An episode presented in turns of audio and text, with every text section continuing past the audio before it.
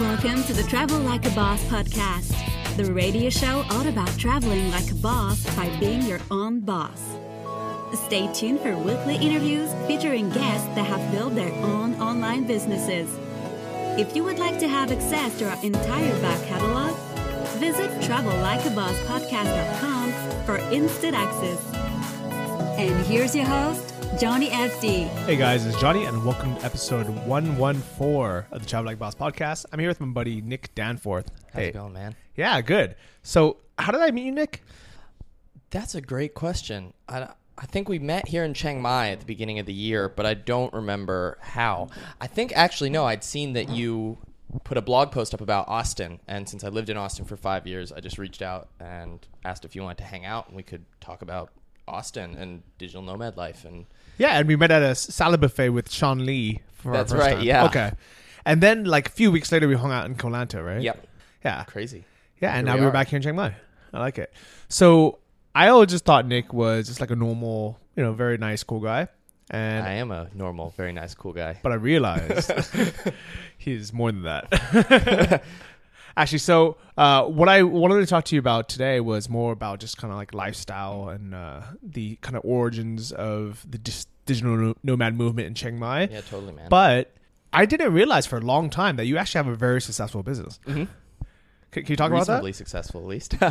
um, so I've got a company. We're basically a boutique research and consulting firm.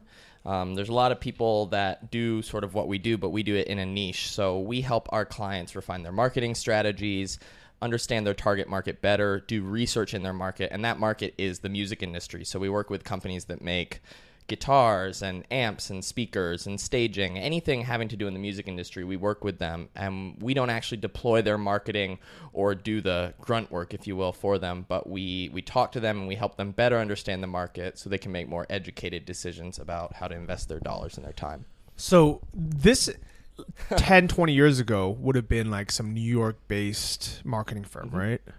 Probably. Um, it would it would at the very least have to have an office, and there would be a lot that goes into you know the structure of the business, a lot of overhead. Um, but now we're able to run it as a fully distributed company. There's a few of us, um, mostly in the states, but we also have a few in the Philippines that help us with research, and then I'm obviously out here in Thailand traveling and and working from abroad. So it's a very lean operation. Okay. And, and you're the owner of the company? I am the COO. Okay. that would be my official title. All right. Yeah. so who el- like who else is like partners or owners? Just So I, let's see, partners and owners. So I've got, we just did a big old company restructuring, so I have to think about it. Sorry for the hang up. But so now actually, my dad has taken over the executive position. He's the CEO because he has more executive experience than me. I have more operational and management experience, and I'm a lot better at running a company. So I've transitioned into a role where I'm operating, and he stepped in to actually make executive decisions. That's funny because really cool. Yeah, well, it's funny because the last time we spoke when we were in Koh Lanta, the roles were kind of reversed, where you were technically his boss. sort of yeah yeah and it's still like it's it's weird working with family i gotta be honest like we're still figuring it out but um, as the coo now i'm still making a lot of major decisions um, just because business is operations based by default um, so i'm i'm really good at actually making those hard calls i think and i'm good at uh, making decisions that other people might n- miss because they're either too big picture or too small picture. I sort of sit right in the middle, so it's actually working really well um, with me running it and him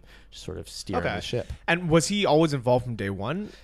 Um, so we did separate things from the start. So he's always been involved in the music space. He actually has a music education degree in college, and he uh, has gathered data about the music market. Um, I've been doing business consulting and strategy, and we sort of merged ventures, and now we have a business that's doing research and strategy and consulting specifically in that space. Okay. So just to have kind of an idea of how big this company is, like Yeah. how much, what's your revenue?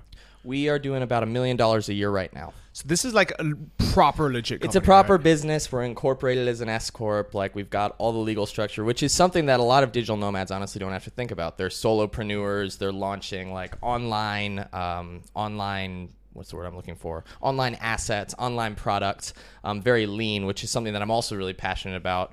Um, but this is an actual established corporation.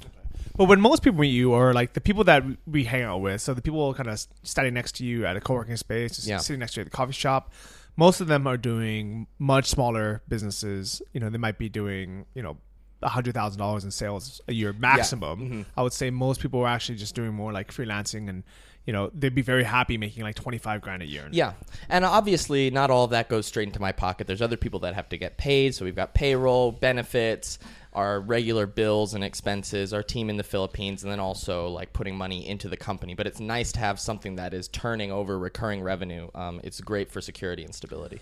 And so, when did you start being location independent? Uh, fully location independent about four years ago. Um, I traveled a lot on and off before then, and it sort of just progressed where I would take like a weekend trip, which then turned into a week trip, which then turned into a three week trip, and then a two month trip. And Steph, my wife, and I finally decided, you know what, we should just stop paying for our apartment back home and just live on the road full time. So that was four years ago.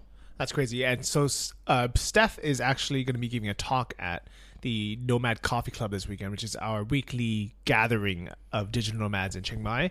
Every week, we have a different uh, speaker. And the only reason why we had Steph speak this week instead of uh, Nick is because Steph is what the the work she's doing is a lot more attainable for yeah, people starting out. definitely. I'm I'm working in more of an executive position with a company that's more established. Not a lot of nomads, I think, are interested in starting that or moving towards that. A lot of people are just trying to figure out how can I make my first twenty dollars online? How can I make my first thousand dollars online? How can I make enough to be location independent? And she's working as a freelancer, and that's I think a lot more relevant to the people out here in Chiang Mai. Yeah, especially because she's doing well as a freelancer, right? Yeah, she's doing really well. So actually, a year ago, Steph really didn't have any experience, not just as a freelancer, but with web design or design of any kind. And she's managed to build a business on Upwork, which a lot of people said couldn't be done. Like you can't make money on Upwork. And now she's making money on Fiverr, which a lot of people also think like you can't make good money on Fiverr.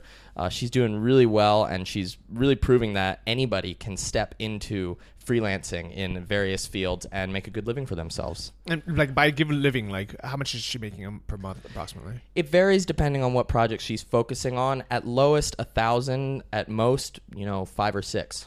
So so on average three thousand dollars. Yeah, why don't we say an average of three thousand dollars a month coming in just from design-based freelancing? Um, another myth is that you can't make good money as a designer. You have to be a developer. You have to have a lot of technical know-how, and somehow she's doing it. She's amazing. Yeah, and I think a lot of it is just you know actually putting in the work, n- kind of not listening to the, all the naysayers and say, you know what, if I'm if I'm putting out a product that it, that people want, if I think a little bit outside the box, then I will. Why wouldn't I get paid what I'm worth? That's totally it. I think like any kind of business, whether you're coming at it like me from an executive position or you're a freelancer, um, being creative and innovative and putting in work is just it's so important because everybody will tell you like, oh, you can't make money doing this. This is not a viable business. There's money in everything. I think the more you're involved in business, whether it's for yourself or with a company, you realize that you can pretty much make money doing anything. You just have to figure out the right angle to attack it and then put in the time. And that's what she's done, and she's doing really well. I like it. So both of you guys are actually pretty young, right? How do you? Yeah, I'm 24, and Steph is 23. Wow, that's crazy. Yeah. And you guys are married, I know. and you're running right? a We're million dollar really company. I- it's uh, it's like you're you're like a whole new breed of digital nomad. yeah, uh, aren't we all a new breed though? This whole digital nomad thing is pretty fresh. Yeah, maybe I, maybe we just We're kind of still figuring it out, I think. like Yeah. what that demographic looks like of digital. yeah. nomads. If anything, I mean, just because most digital nomads are single, uh, most of them are young and they're not executives. They're you know they're not running big companies. You know, we kind of assume that that's just what a digital nomad is. Yeah. But are, you're not really any less of a digital nomad than someone who's single uh, and you know doing like a smaller company. Yeah, absolutely. I think that there's so many aspects to this community, even though it's new and it's relatively small. Like there's so many different corners and niches and sides of the digital nomad movement. It's really interesting to see how people slot into that. What was like your first exposure of the the nomad? I read Four Hour Work Week the week it came out. so I remember seeing it hit the New York Times bestseller list, and I was looking for a new book, and I thought, that looks cool. I read that. That really influenced me. And then shortly after, I think within six months after that, I started discovering blogs of people like uh, Dan Andrews and Cody McKibben. Like these are sort of the pioneers in my mind of the digital nomad movement, and they were you know writing about like moving to Thailand and running a business online. That was my first exposure, and I was in high school at the time. You know, I still need to get those guys on my podcast. Yeah, right. I, I've met, you know, I- I've met both of them. Uh, Cody's was actually helped me host the 2016 Nomad Summit. So, you know, we hung out pretty much every day. Uh, if you want to see his talk, it's live at nomadsummit.com. Actually, all the videos are up, uh, so you guys can all check it out. And I just never had, I just never had time to have him on my podcast. It's, it's almost weird. Yeah, you totally should. They're both like legendary guys. Yeah. And, and so uh, incredibly helpful and wise too about like the realities of long term travel and working from the road. They just have so much to offer. What's funny about Dan Andrews is when I first kind of got into this, there wasn't that much information out there. He was one of the pioneers. Yeah. So he had the lifestyle business podcast. Yeah. And I remember listening to it as like my only source of information and thinking, man, this is this is amazing. This is it. Uh, and I met a guy at a at a meetup here named Ben Kruger that was like the podcast editor of Dan oh, Andrews. Oh, nice. And I was so excited to meet someone who knew him. Yeah, that yeah. I like you know started telling all my friends that I met the you know the guy. And yeah, the first time I met Dan was in in Vietnam, you know, very briefly. And like in my mind, I was like, man, this guy's like the superhuman, like Yeah, another yeah, level yeah. celebrity.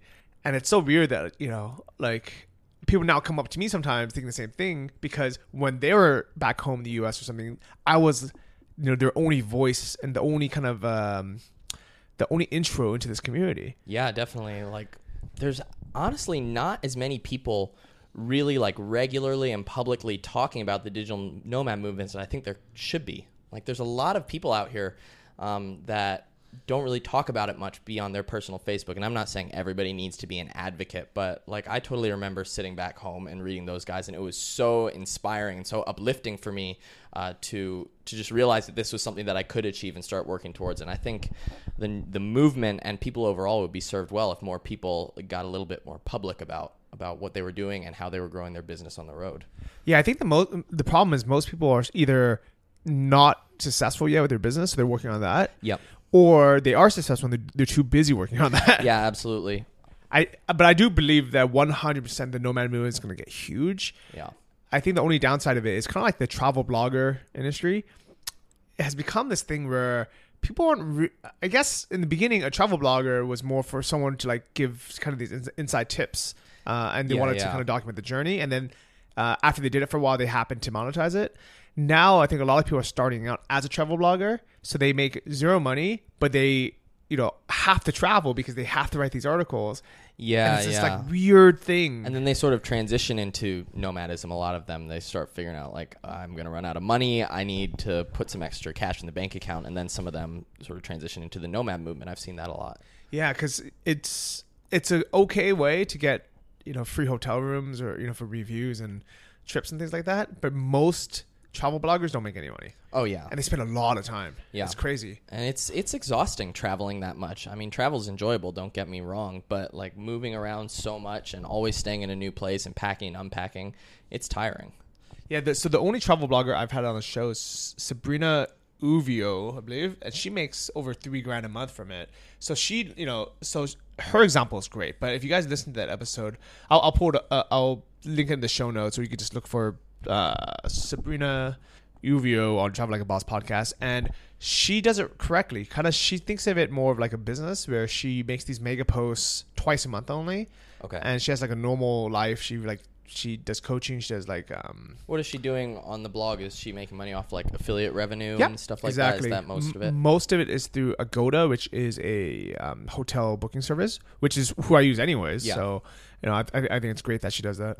Yeah, that's perfect. Yeah, but she's like one of the very few. uh, Like literally, the other ninety nine travel bloggers I've met have not made money at all. Yeah, they really don't. They get free stuff, and that's about it. I think a lot of it is is, is it's a business model that isn't that um, that straightforward. It's No, it's not. And the product is something that, while it's interesting, um, people aren't really going to pay for, or maybe they'll they'll pay for it like once when they take a big trip. You know, that's when they're going to come to the site. That's when they're going to be looking for resources.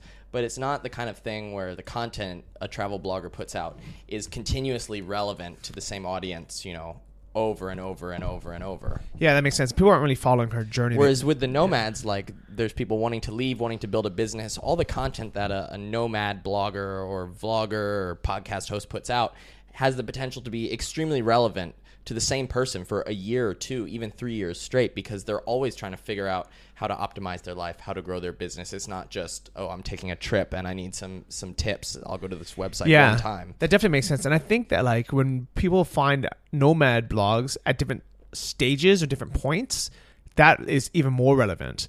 Because, for example, the reason why I actually stopped listening to the LBP, the Lifestyle Business Podcast, Mm-hmm. or it, then it cha- when it changed to um, what was it? It's, Tropical uh, MBA. Tropical MBA, yeah. when it changed over, it was it was honestly it was too high level for me at the time. Yeah. You know, they were talking about you know like managing a team, Yeah, and like, Mm-hmm. growing and selling companies, like physical products, stuff like that. and I and I didn't ha- I wasn't at that level yet. So it I liked listening to it because they would once in a while talk about you know traveling or being a digital nomad, but mostly they're they're businessmen and they're very high level, and I just couldn't I couldn't catch up. You Yeah. know, it just wasn't for me. And I think when I started the Travel Like a Boss podcast, and the reason why a lot of people still go and listen to episode one and start from there is because I started documenting like when I first made my first couple hundred bucks. Yeah, I think more people need to do that. Honestly, um, that's I think what I what I was feeling when I talked about how more people should be public about their journey. Um, somebody I don't know who, but somebody said that like the best time to start teaching is when you're just one step ahead. Um, and I think there's a lot of people starting out who would benefit from just being able to share the journey with somebody who's maybe not profitable yet. Maybe they're still like spending money from their savings, but they're being honest and open about their journey. Uh, we need more people doing that, I think. Yeah, and it might take a while for people to really start, you know, following, catching up. But I, I think it's one of those things where, like, when they start seeing, you know, you be successful, Mm-hmm. then they're like, man, this guy was only a few months ahead of me. Like, why can't I, you know? There's no reason why I can't catch up. Yeah, absolutely. Um, we've been doing something sort of similar, Steph and I, on our YouTube channel. I just realized that this is turning into a plug, but um, we basically just document our life. It's sort of like a daily vlog, though we usually end up doing four to five days a week. We've been doing it for a couple years now, and we just film sort of what we do on the road as digital nomads, just very real. We haven't uh, been very open about our income, not because we've been afraid to, just it hasn't been part of our voice. But a lot of people have subscribed and really, really enjoyed it because they see that what we do on a day to day basis is actually pretty normal. You know, we sort of wake up, we work out, we eat breakfast, we go to a coffee shop or a co working space and work, and then get dinner with some friends and go to bed. We're not always like going on crazy adventures or like sitting on the beach in a hammock. And I think people really like just having a look into the real normal life, good days and bad days of digital nomads. And um, I think more blogs or vlogs or, or podcasts sort of in that space uh, would be really welcome. Yeah, nice. Uh, what is what was your vlog again? So you can find it at youtube.com slash Nick Danforth. Okay, and I'll have a my link name. to it too in at one one four. But yeah, I, I've seen some of the, your vlogs. I, I was actually in one of them Yeah. when we were in Koh Lanta. And I actually just edited one today, I think, from our salad concept trip yesterday. So that'll go up tomorrow. Yeah, I think it's a great audience because you know people can kind of see okay, what is the the daily life like that aside from the the highlights, right? Yeah, and it's not it's not a business for us. We don't make much money from it. It's really just a way to help people who are thinking about becoming digital nomads or just starting to become digital nomads, just to show them like what it looks like when you've been on the road for four years. What does your day look like? And I think a lot of people are surprised to see, oh, it doesn't look that crazy or that different. So what I like about you and Steph is that you two are like some of the most normal people I've ever met. Like just like nice people. Thanks, man. Yeah, thank you, man. And like it's it's, it's so rare nowadays to to meet people like that. I don't know what it is. Yeah, I, I don't know. I think people, especially in the nomad movement, people can sort of get a little individualistic.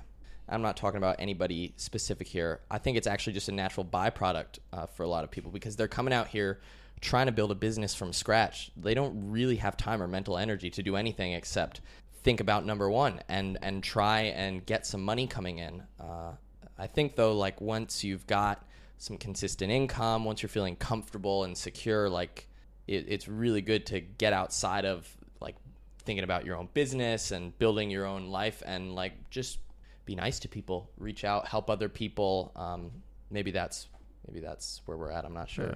So, can you tell me a little background? Like, where were you born? Uh, where'd you grow up? Where'd you make, meet uh, Steph? When did you get when did you get married? Yeah. Um, so I was born in Chicago, USA. When I was really young, like three or four years old, my family moved to Colorado. I spent my whole childhood there, right at the foot of the Rocky Mountains. Um, that's where I met Steph. We met in high school. She was 15. I was 16, and we started dating shortly after we met. Uh, and that was a great time of life. We would just like go hiking in the mountains and enjoy all the beautiful Colorado wilderness. When I was 18, though, I decided to move to Austin, Texas, up and coming city. Steph was still finishing high school, though. I had uh, dropped out actually, and I wasn't planning on going to college. I was like, well, I'm going to move to Austin. I had some friends down there. I wanted to go hang out with them. So we dated long distance for 11 months while she was finishing up high school in Colorado. And then once she finished up, uh, she moved down to Austin to be with me. We got married, I think, a year, year and a half later. We sort of realized, okay, we've already like moved across the country for each other. Maybe we should just seal the deal. Um, so we got married, uh, and immediately, pretty much, we started traveling, not as nomads, but taking long, extended trips. And then we actually moved into a camper van. We drove around the U.S. for a year, just like seeing national parks and and hanging out. And then once we got rid of the camper van, we became full time international nomads, if you will. And we hopped on a plane and haven't looked back. Yeah, and I love this. Yeah, it's a pretty good story. Yeah, it is. like very unconventional as well. Yeah, definitely. Um, I think part of that though is because the nomad movement was a lot smaller when we started being digital nomads. Sort of the same for you, I think. There wasn't like this well-defined path of like, oh, go to Chiang Mai or go to Berlin uh, and work from a co-working space. Co-working spaces didn't really even exist um, when we started, so we were just realizing that we could make money and continue to travel by doing different things online. So we sort of forged our own path. So job wise, like what was that that timeline? What was the timeline on that? We've done so many different things. I mean, in there, Steph ran a jewelry business when we were in the in the van. Um, she like made wire jewelry and sold it on Etsy, and I did business consulting, and I helped people outsource. I helped people actually learn how to hire workers on Odesk, uh, which is now Upwork. And I connected uh, connected them with Filipinos, and I took a cut of that. And then I I'm also a musician by trade originally, and so I would pick up music gigs either in the studio or with different bands. We really cobbled it together in just a variety of ways at first, and then really started getting serious about business about three years ago. So when you dropped out of high school, did you have some kind of business going on? When I dropped out of high school, I was making a little bit of money doing like the outsourcing and and a little bit of business consulting. I obviously didn't have much to prove myself by, but I just told people, look, if it doesn't work, don't pay me. Uh, but I wasn't really making a full time income, so I dropped out of high school at age 17, and I was bringing in less than thousand dollars a month. I was still living with my parents at the time, but then I decided to move to Austin, so it sort of got really real, and I had to figure out how I was going to make it work. So that's crazy. You were 17, jumped out of high school, decided to move to Austin with no real yeah, business. not smart.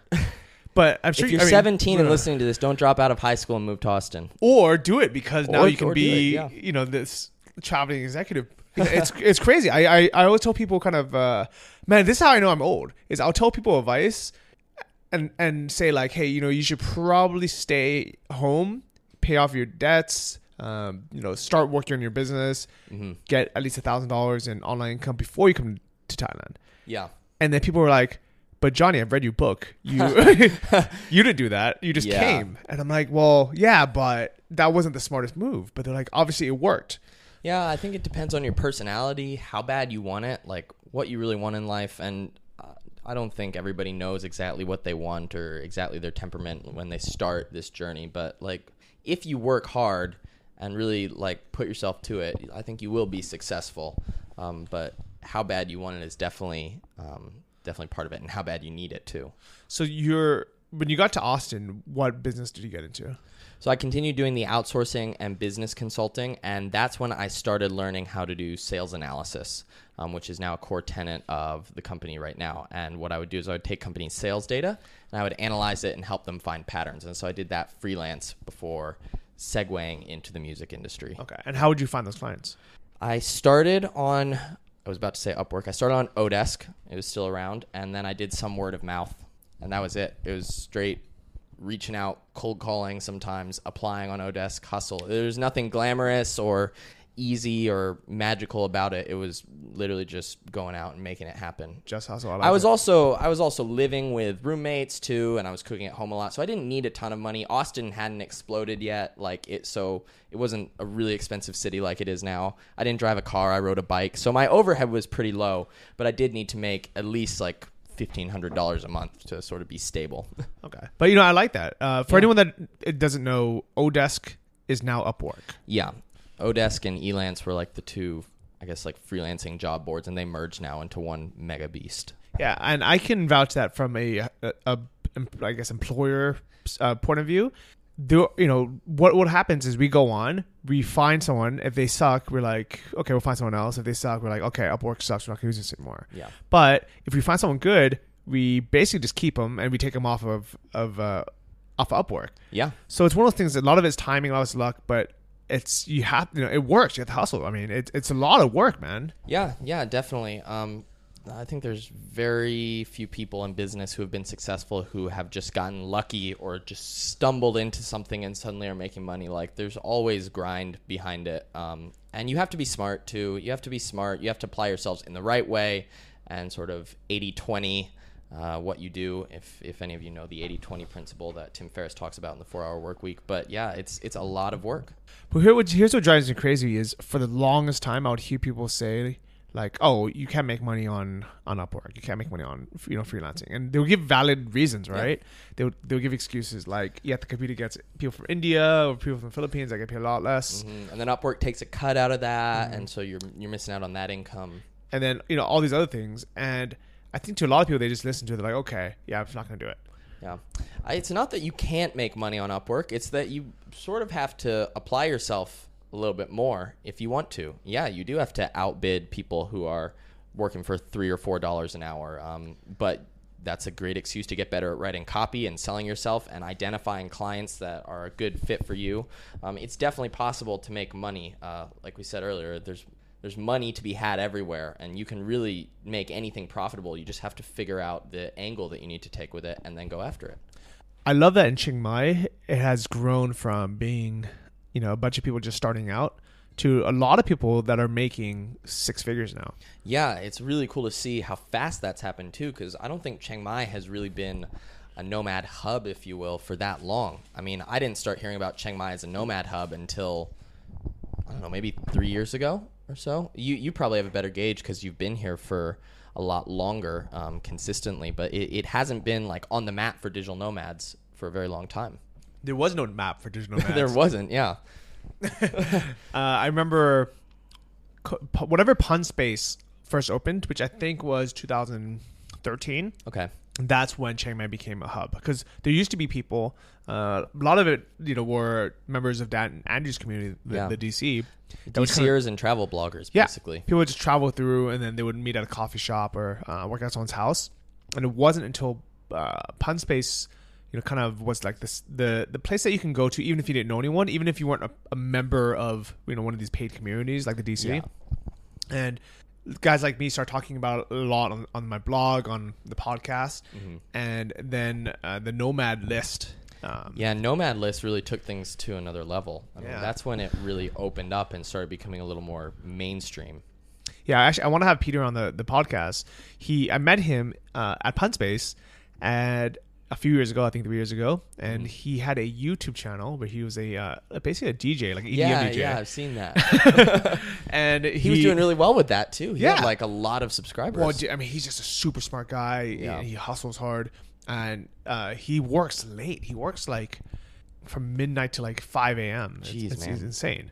Uh, but anyways, he yeah. So I met him here. I didn't even know he was uh, building all this stuff, and I, I think at the time he wasn't yet. He was building like some other apps. yeah, because he did like the 12 startups in 12 months thing. So he was probably working on one of those other startups that didn't really go anywhere.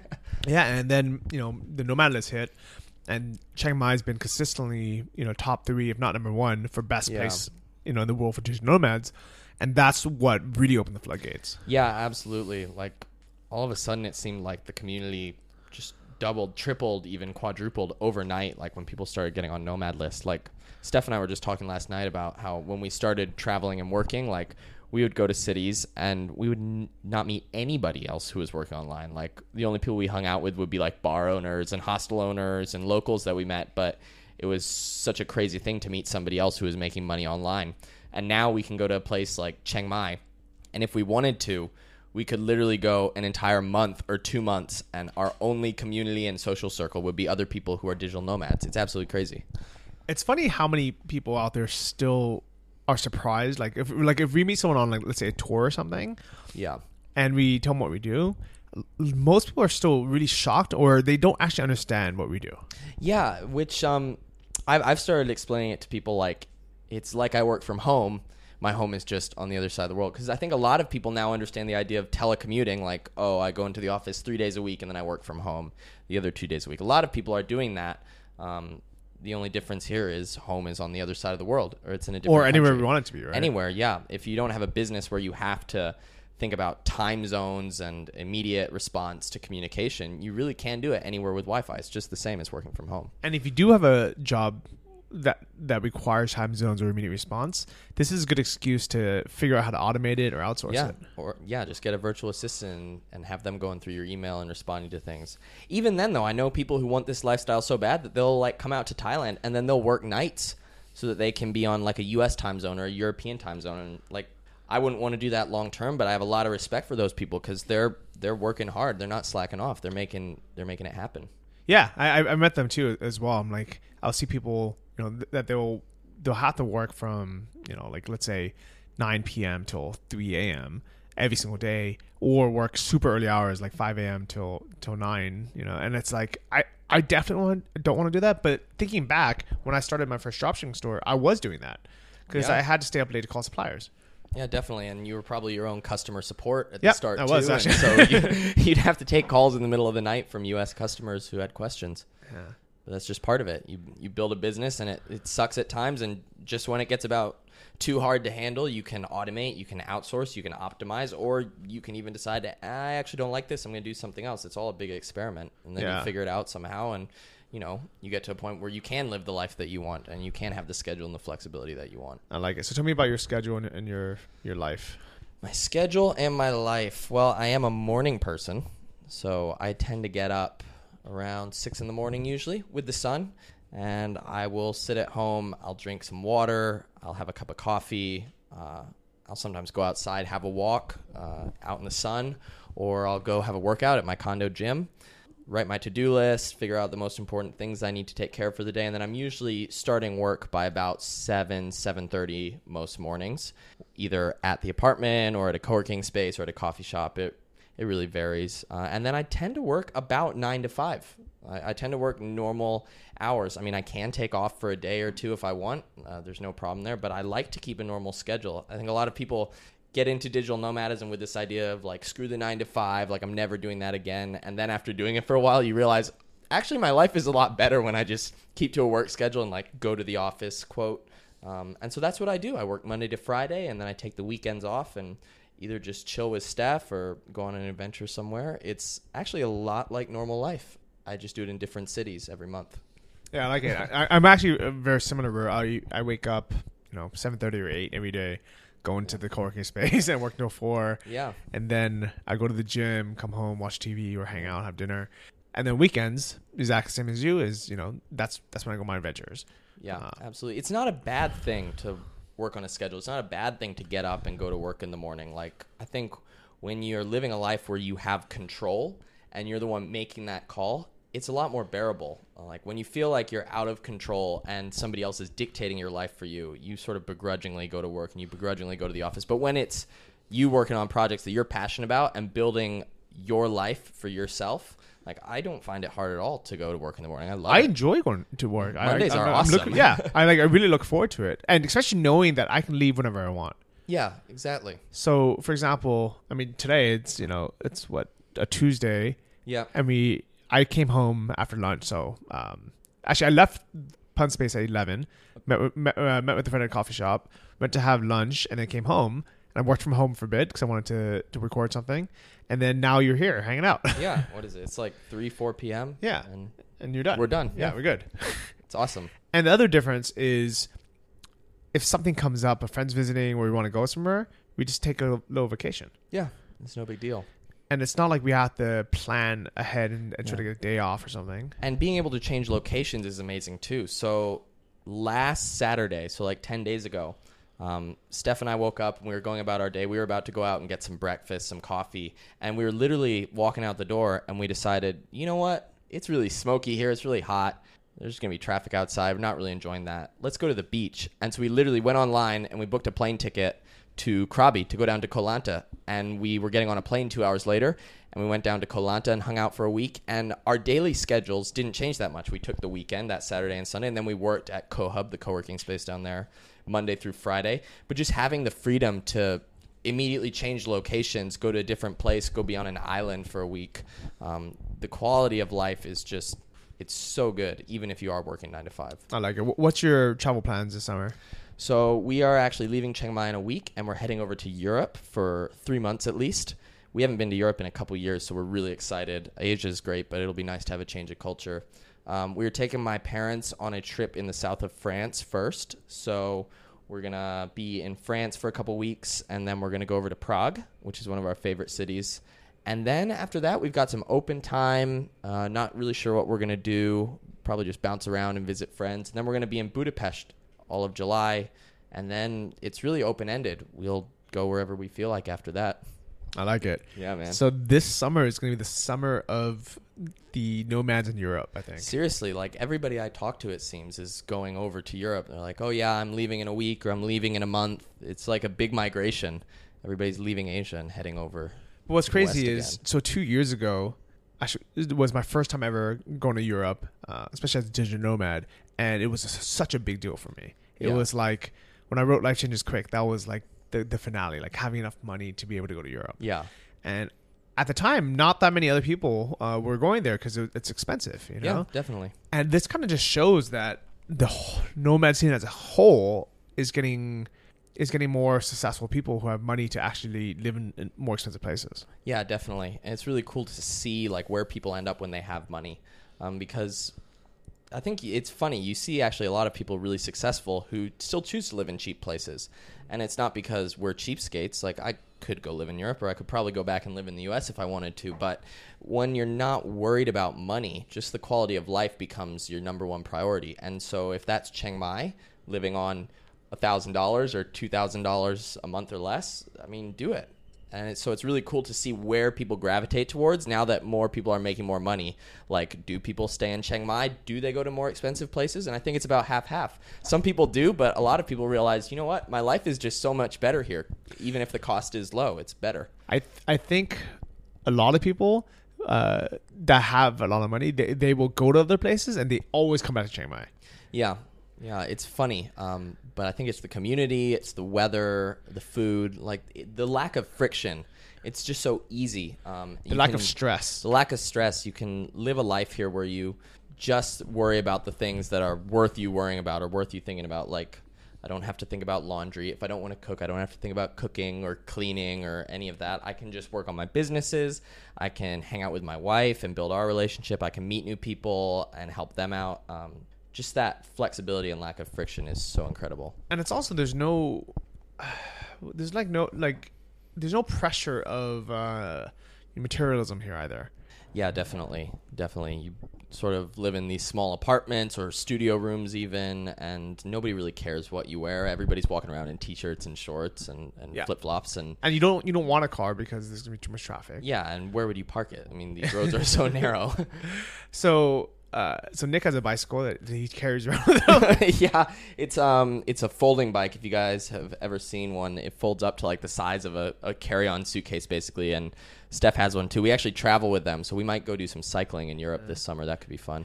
Uh, we are both wearing the official Nomad uniform, Yeah. which is shorts and a V-neck T-shirt. yeah, that's how you know that we've made it. I wonder who invented that, or if how that became the the, the thing to wear. It's just so easy. It's so comfortable. but like, why is it plain V-neck T-shirts and and, and like solid color shorts? Like, I actually don't know. Maybe we should shake it up. Like get a new wardrobe. Go like all patterns. I saw a guy in a watermelon jumpsuit the other day. okay, yeah, maybe I that, don't think he was a nomad though. maybe that could be it. I like it. But uh, so uh, this summer my my my plans. I, I don't know how long I'm gonna stay in Chiang Mai, and it's kind of a it's a high quality problem, right? Like these are the things that we worry big about. first world problem. So I think I'm gonna stay in Chiang Mai for another month because I love it here. I like just chilling. Uh, I enjoy. I, I like. I'm gonna stay here as, as long as I'm happy, basically. So I have the option. I can either stay another month, or I can extend my visa for another 30 days and actually stay two months. okay.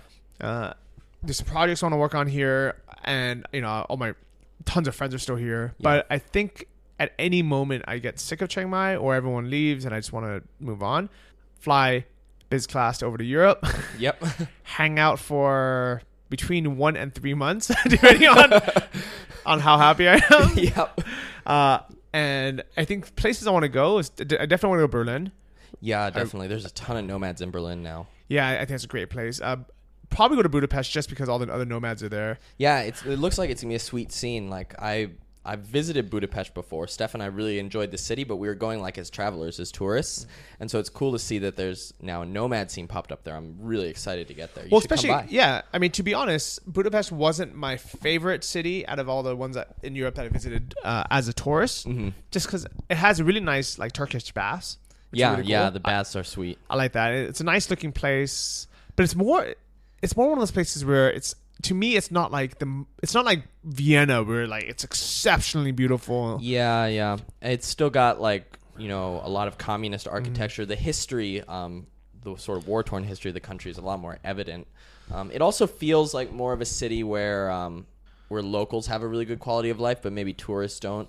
Like for example, just one thing I'm thinking about, like Prague, um, another one of our favorite cities. It's beautiful, absolutely gorgeous city, um, cobblestone streets.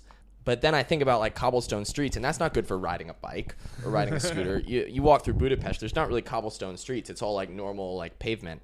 Uh, so it's not as beautiful, but it's definitely more efficient for locals when they're biking to work or riding a scooter to work. Little things like that make me think that it's actually gonna be a really cool city to settle into for like a month. I was actually thinking something similar, not about the, the streets itself, but I can see myself just living like a pretty good life in Budapest. It's almost it kind of reminds me of the Chiang Mai of of Europe. Yeah, definitely. And like I'm I'm hearing from people about all these cool cafes and bars and restaurants that I had no idea existed. Um so it's going to be a really fun month of exploring. We're going to be there the whole month of July. Yeah. So It's a lot cheaper as well, which I really Yeah. like. Yeah, Um, definitely. I did uh, two podcast episodes in in Europe last summer. Uh, I'll have a link to them. But one, so basically the, the four cities I went to was Budapest, Vienna, Prague, and Berlin. Awesome. And all four are amazing. Uh, I would say Prague is the most beautiful as Oh, a, yeah. for tourists. Absolutely. Uh, it's one of those places I don't really have a reason to go back unless I wanted to show the place to someone. Yeah. If I want to show how cool it is to my parents, or if I, you know, uh, if you're dating someone, you're like, I want to take you to these castles, you know? Yeah, yeah. That'd be cool. But there's not, there's not really a reason to be there. I think there's Yeah. no scene. Yeah, um, we might have had a different experience because we went and we've actually already spent a couple months in Prague. And when we went, there wasn't really a nomad scene in general, uh, let alone in Prague. So we ended up meeting like business owners and stuff. So we sort of have like a local friend network there that like are doing their own like local businesses, opening cafes and bars. So I think that's part of the appeal for us. Um, it is a gorgeous city to take someone though, for sure. Yeah, I can definitely see that. Um, I want to go to Lisbon in Portugal. Oh yeah, yeah. Another nomad hotspot that's just popped up in the last two years. It's crazy. Just like out of nowhere, right? Yeah. Everyone started talking about. Like, oh yeah, I want to go to Yeah, same with like uh, Tarifa and the Canary Islands. Okay. Like like now there's all these nomads there. It's so fascinating to see how quickly the movement is exploding. Uh, and I think the last one uh, in Europe that, that I really want to like, I haven't been there, but it's Sofia, Bulgaria. We actually have it on our list for um, for this summer as well. We met somebody actually in Bangkok a couple months ago who's a nomad working from Sofia and she said it was just absolutely beautiful and we needed to come check it out. And so we're trying to roughly plan an itinerary where we get over there at some point. Okay. And I just looked it up, and it's uh, episodes 44 and 45. Uh, it's a two part podcast. Episode 44 was Berlin versus Prague, and episode 45 was Vienna versus Budapest. So, really excited uh, to kind of relive that because I went there two years ago for the summer, and I wanted to go for two or three months. That was Yeah. like the goal. I wanted to spend the whole summer there.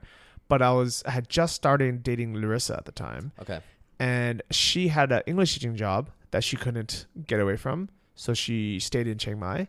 I got you. And I was like, okay, you know, like I already had this trip planned. I'm going with my buddy Anton. Like, I'm definitely gonna go.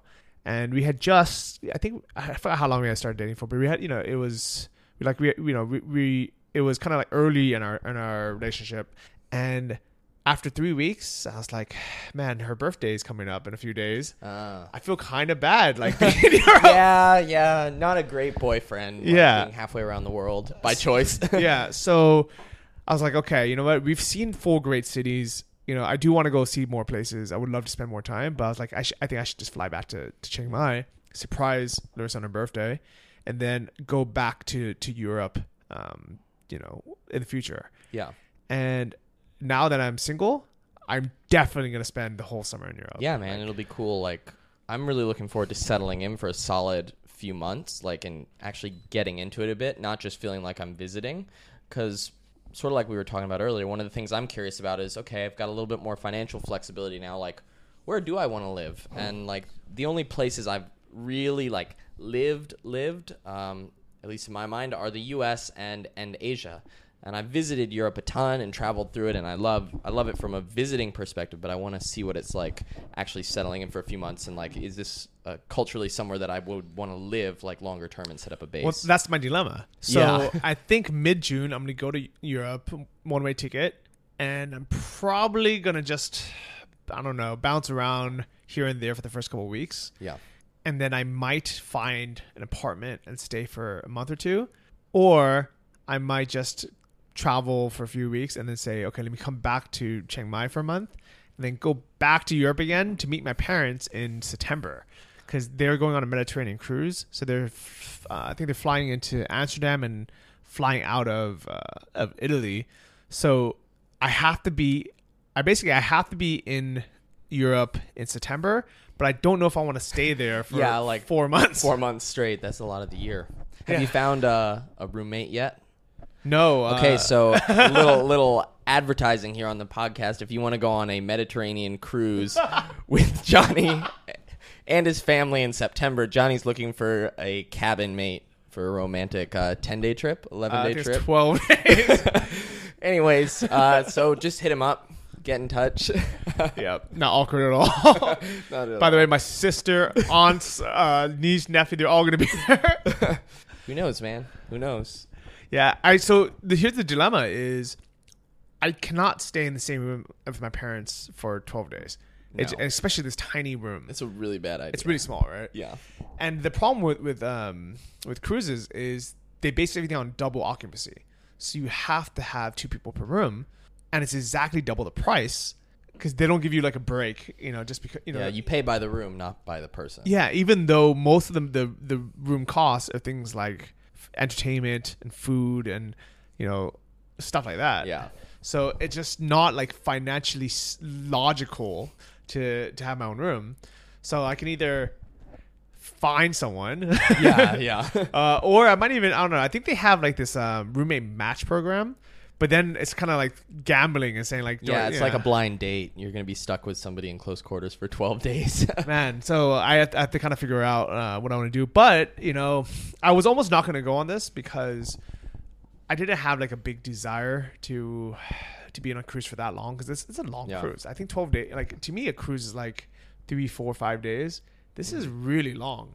yeah, definitely. and I was gonna tell my parents. I said, "Hey, I'll, let me just meet you in Europe uh, at one of the ports and spend the day with you." Yeah, yeah. Or maybe at the beginning or the end.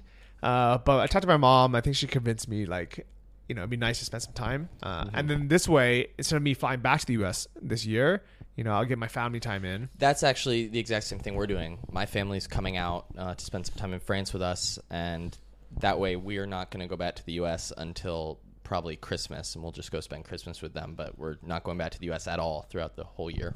And it makes sense, right? Like, why? like, definitely. yeah, especially because we get the foreign tax credit Mm-hmm. for not being back, Yeah, and then we can use that money to take our parents out.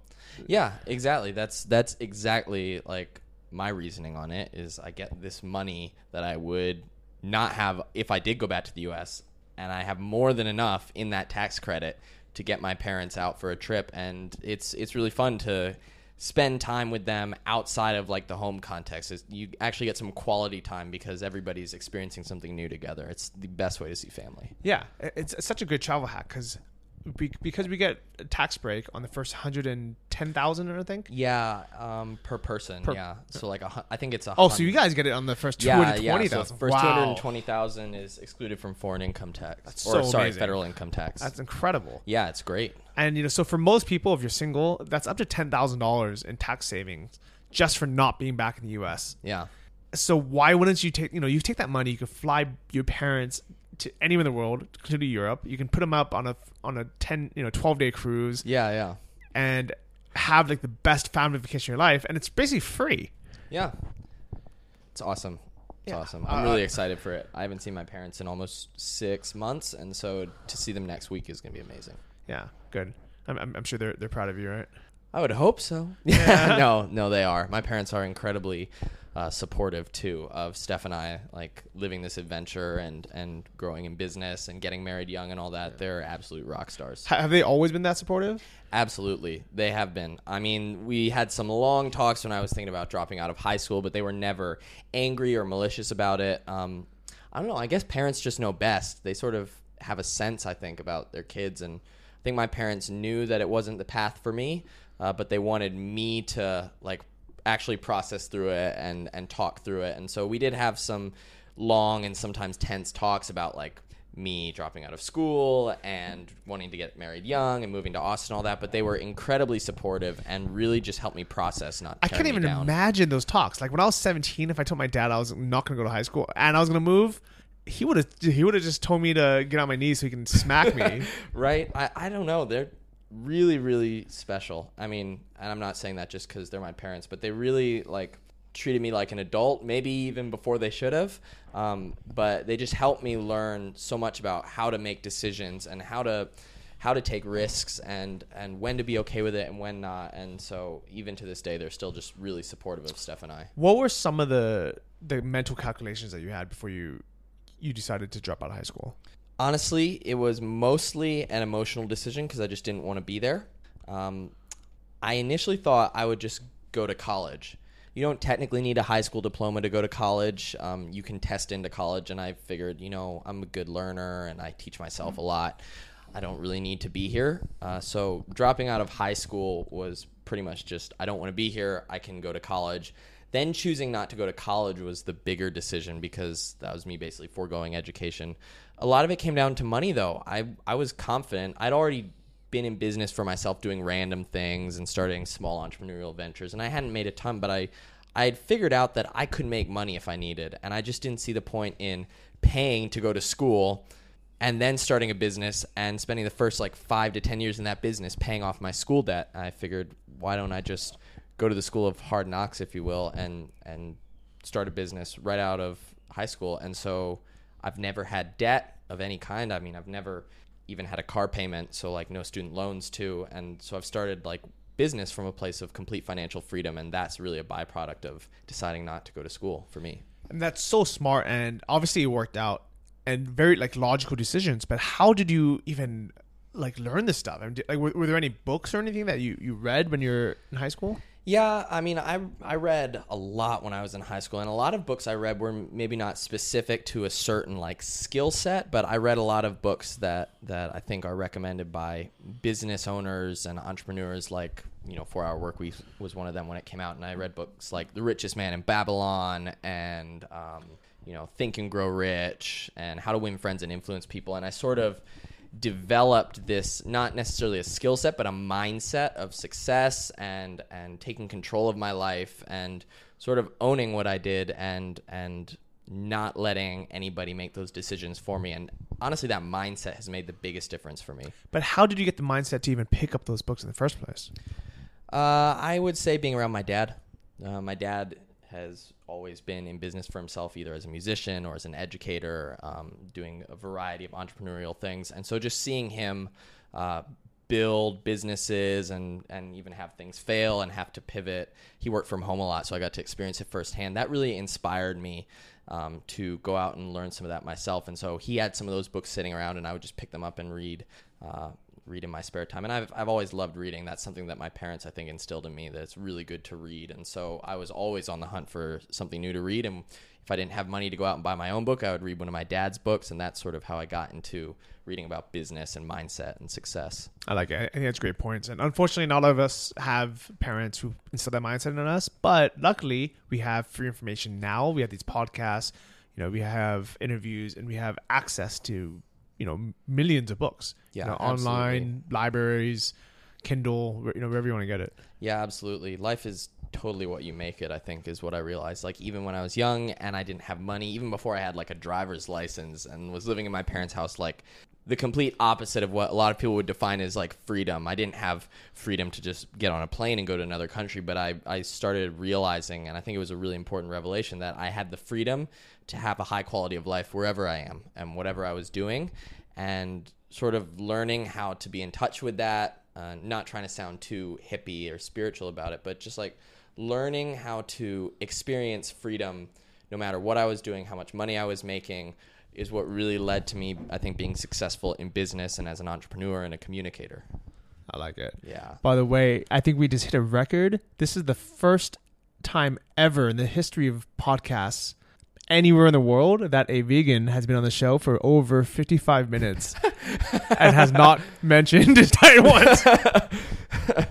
Yeah, I should have maybe come out of the gates with that. All my success is due to my veganism. No.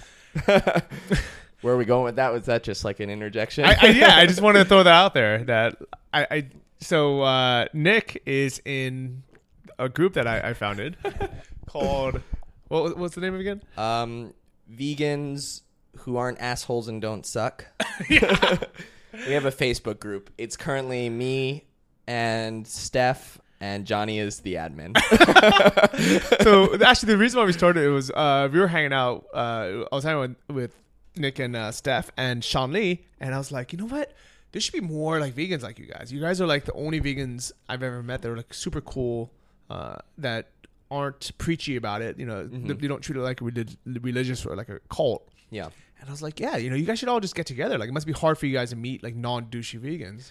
Yeah. Well, especially because, man, this could turn into a hate fest if the right people hear this. But there's sort of this online vegan culture that's exploded in the last few years, I think. And it's gotten kind of culty, in my opinion. And I actually went vegan without, um, without knowing that there was like vegan YouTubers and vegan bloggers. I went vegan like following like athletes that I admired and stuff.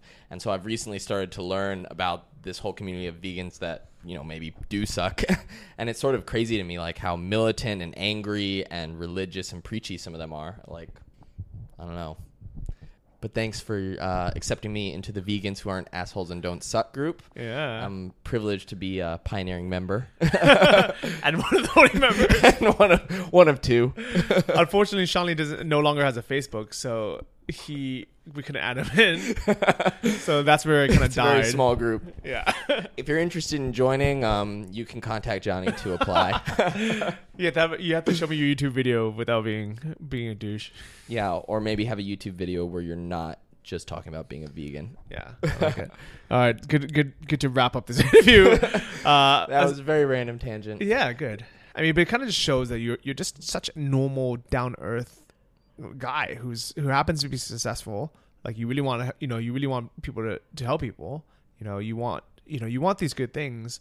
It's it's a it's a quality I admire, man, and, Thanks, and man. That's I why appreciate that. yeah, and I appreciate your friendship, man. Yeah, totally. That was a That was a fist bump, which you guys just missed. So it was like pretty it. great, though. all right. But for people at home listening, can you kind of leave them with some some actionable tips? Like how would like what are some things that you would recommend for them to to get to kind of where we are and, and As far as like being a digital nomad, or or just like Yeah, would say- success in life. I would say that. Like, I think most people listen to this, they want to be location dependent. Yeah, You know, I, I think it's great that you've shown that you can do it even as an executive with a, you know, a music uh, marketing company, but just in general. Um, I would say start asking yourself what about the location independent lifestyle appeals to you. Because for some people, it is about the travel, and they do want to travel. And for some people, it's actually not about the travel. It's that they want to live in a cool place and have the freedom to work on their own projects. And I think defining that at the start, or at least starting to figure it out, is really important because there's a lot of people who ultimately they just want to live in a cool place with cool people like Chiang Mai and work on their own projects and, and have a high quality of life there. But they feel like, oh, I'm going to be a digital nomad. I have to travel and I have to like bounce around and they like go through an exhausting like six months of travel and spend way too much money you know only to end up somewhere like chiang mai or budapest or berlin and realize that that's what they want all along. And i think you can save yourself a lot of mental hassle and emotional baggage if you just figure out more or less what you want. Um, and then i would say it's good to have a little bit of money in the bank so like cut out some coffee, like cancel your Netflix subscription, put a thousand dollars in the bank. Just the mental freedom of not having to worry like that you're spending every single penny you earn uh, while you're on the road is really good. And then I would say really filter the content that you consume. Like instead of watching some random sitcom on Netflix or on TV, like listen to good podcasts or like read some good books. Um, for me, mindset, like I said, was so important to success. Um, and so some of the books that I really recommend are Think and Grow Rich. Um, Richest Man in Babylon is a great financial book. Four Hour Work Week is like the digital nomad Bible.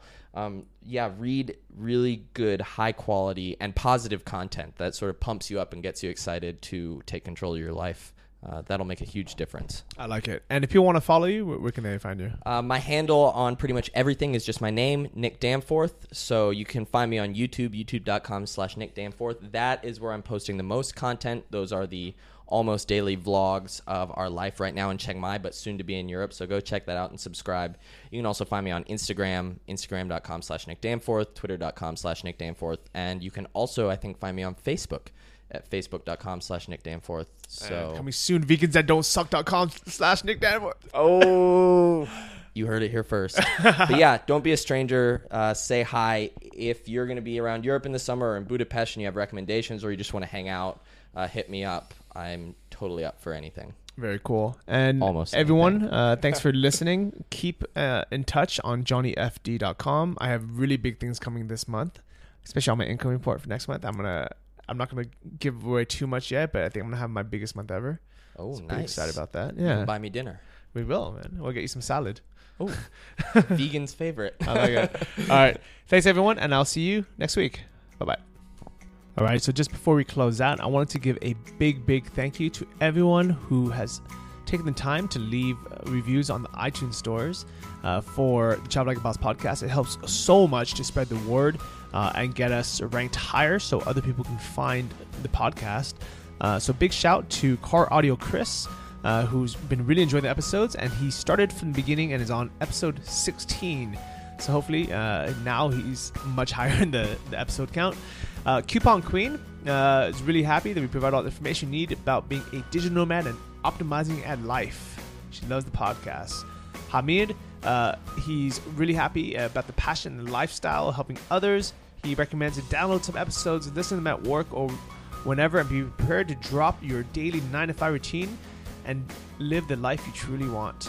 So, Baba Bui uh, really likes the Madrid of information, that person who is traveling entrepreneur and wants to do so. And she likes the natural and relaxed interactions. And finally, for April, we have Cynthia Rose, who's happy that we generally share our wisdom and the, the guests are well curated. She's hooked to the Travel Like a Boss podcast. So thank you guys all again, and I look forward to uh, having all of you back on next week uh, to for a listen. Uh, if you haven't subscribed, please do so.